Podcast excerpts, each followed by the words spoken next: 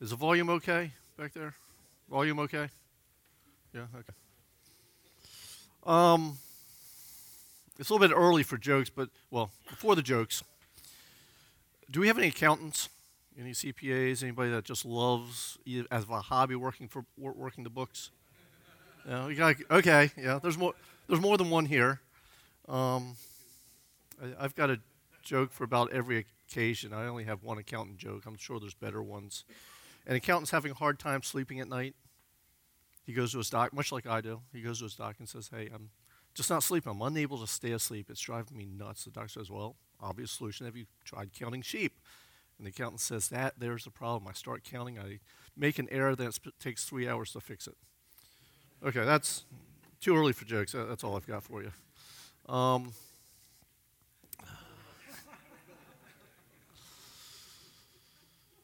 today we're going on a journey with Paul. We're going to go on a journey where we will consider how we ought to be taking account, taking stock of our own lives. It's a fascinating journey, and we'll talk about our assets, hence the accountant joke, assets, liabilities, and how we ought to be, or how Paul talks about some of these things that we cherish. Um, but first, let's look at the context. Paul's writing to the saints in Philippi. We've been in this book for a little bit. Um, this is one of the prison epistles and was likely written while he was in prison in Rome, um, though we're not positive on that location. The church had sent a gift to Paul. It was delivered by Epaphroditus, and this was a chance for Paul to respond to the church. The letter emphasizes joy and it emphasizes rejoicing, and we need to be reminded of this from time to time. Um, the key verse may be very well rejoice in the Lord. And we need to rejoice in the Lord always. Um, in chapter 2, Paul set forth Timothy, Epaphroditus, who delivered the gift, and himself as examples of how we ought to be pleasing God. In um, chapter 3, he's exhorting um, the his audience in what this should look like. And that's where we are in the letter. Paul is being very transparent. He's being very real about his own life and his own experiences with the saints um, and the changes that occurred in his life. Just as Joe, uh, where you are, Joe, just as Joe extended the lesson last week to include verse 7, we need, we need to look back on verses 1 through 6 to understand exactly what Paul is talking about here. Um, Paul's resume, Joe talked about last week. His resume was quite impressive. Um, circumcised on the eighth day of the people of Israel, of the tribe of Benjamin, a Hebrew of Hebrews in reference to the law, a Pharisee in reference to zeal, a persecutor of the church in reference to righteousness under law, blameless. I mean, Paul, he's the man. And so that's where we are in the letter. He'd just gone through this. Uh, so let's pray and then look at uh, verses 7 through 11. We're in chapter 3. Lord God, you are faithful, and we desire to be faithful to you. We recognize all we have and all that we hold dear apart from you is not worthy to be put on the balance sheet except maybe as a liability apart from Christ. I ask you to move here this morning and illuminate your word to us, bring us to a place where we not only to know you, but to make you known and to move in a direction, in that direction with a, with a purpose. In Jesus' name, amen.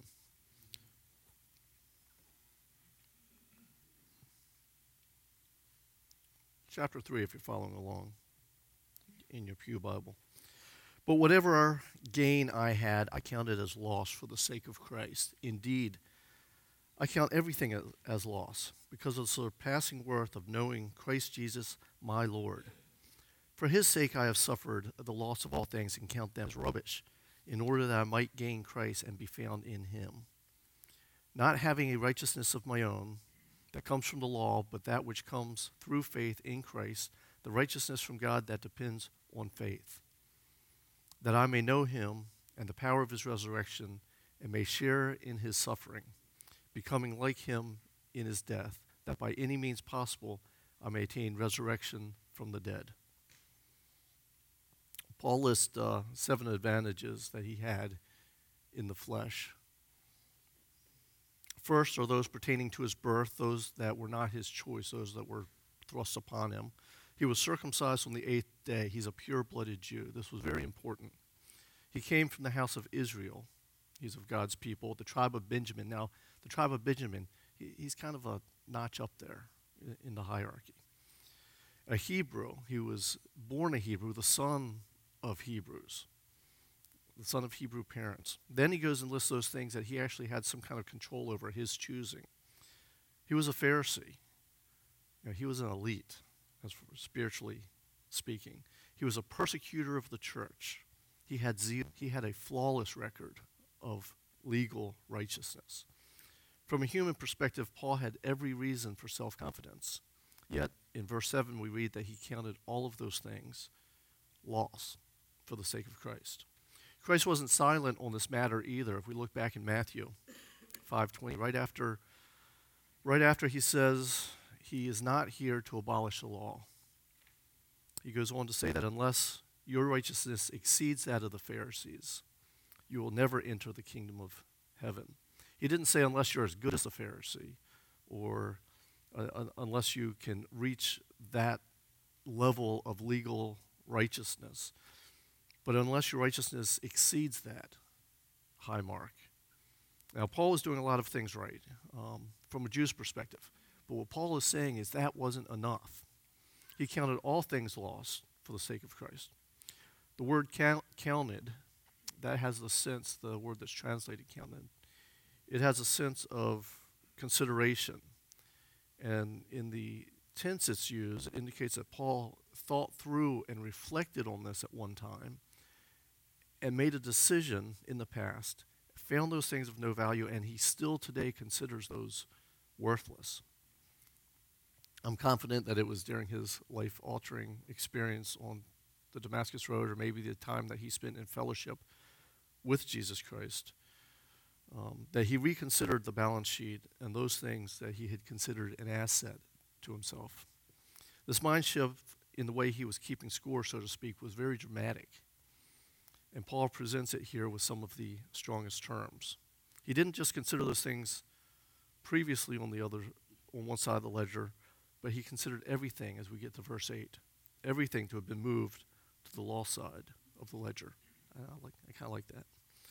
Um, see, Paul exchanged those things he previously had confidence in with the surpassing worth of knowing Christ Jesus personally. He did not just know Christ, but now Christ is his Lord. So let's stop here just a second and think about this. No show of hands, but for thought. Are you a Christian? What would you tell someone who asks you, How do I become a Christian? I like checklists. I know that God loves me unconditionally and desires a relationship with me. Check. I know that I have a sin nature and that separates me from God. Check. That's two if you're keeping count.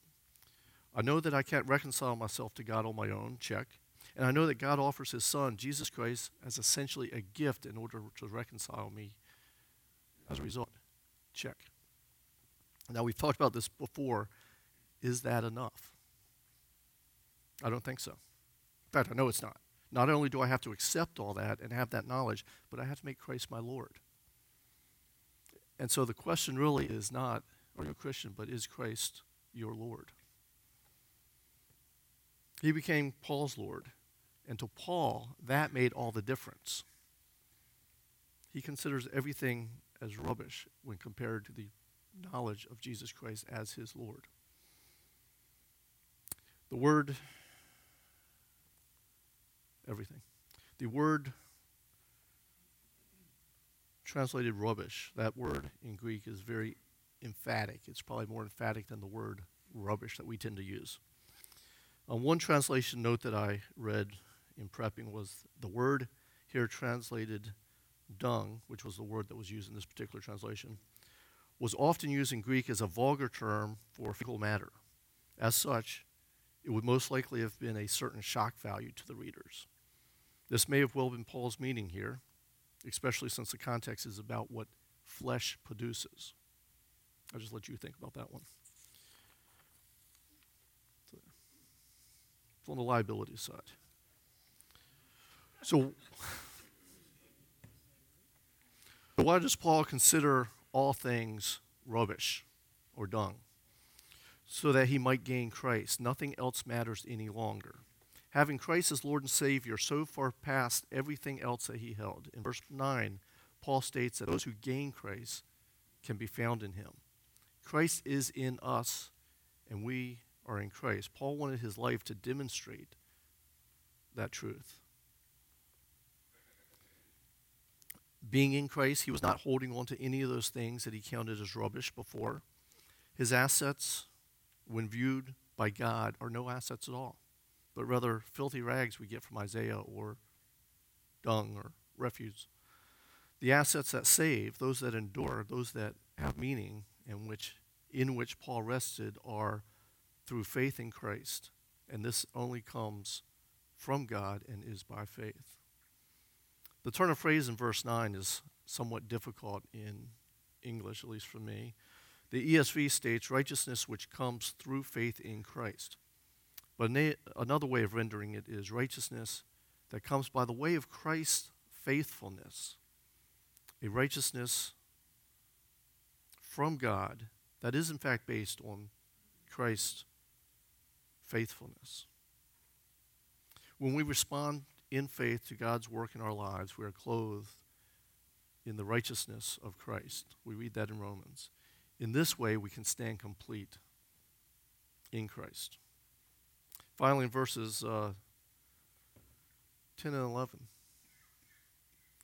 Paul is continuing to get very real with his audience. I'm going to suggest that we continue to try to get very real and transparent with each other in these discussions. He already knew Christ as Savior, as Lord, and he wants to know Christ more intimately as Lord. To know doesn't mean to have a knowledge of, as we discussed the checklist for salvation. It's not a knowledge of, knowledge of, but rather a knowledge by experience. He wants to know Christ and also the power of Christ's resurrection. If Paul could have been said to have a life goal, I believe that that is it to know Christ as Lord and the power of his resurrection. The power which brought Christ forth from the dead now operates in our lives since we have been raised with Christ. The word translated power means that overcoming resistance or to overcome a resistance by sitting forth his by sitting aside his own goals and ambitions, and now setting forth his new goals and ambitions in terms of knowing more fully Jesus Christ and Jesus Christ's power, Paul gave the Philippians an example for them to follow. And he gives us an example to follow. Paul also longed to share in the fellowship of Christ's sufferings, and in doing so, become like him in his death. Paul's not suggesting that Christ's substitutionary sufferings on the cross can be re- replaced or repeated by anyone but he desired to participate with Christ in suffering for the sake of righteousness. Now, in Acts, we see that Paul did indeed suffer for Christ, and we read this in his letters as well, because he was consistently a faithful witness, or I'm sorry, a faithful representative of Christ in an unbelieving world.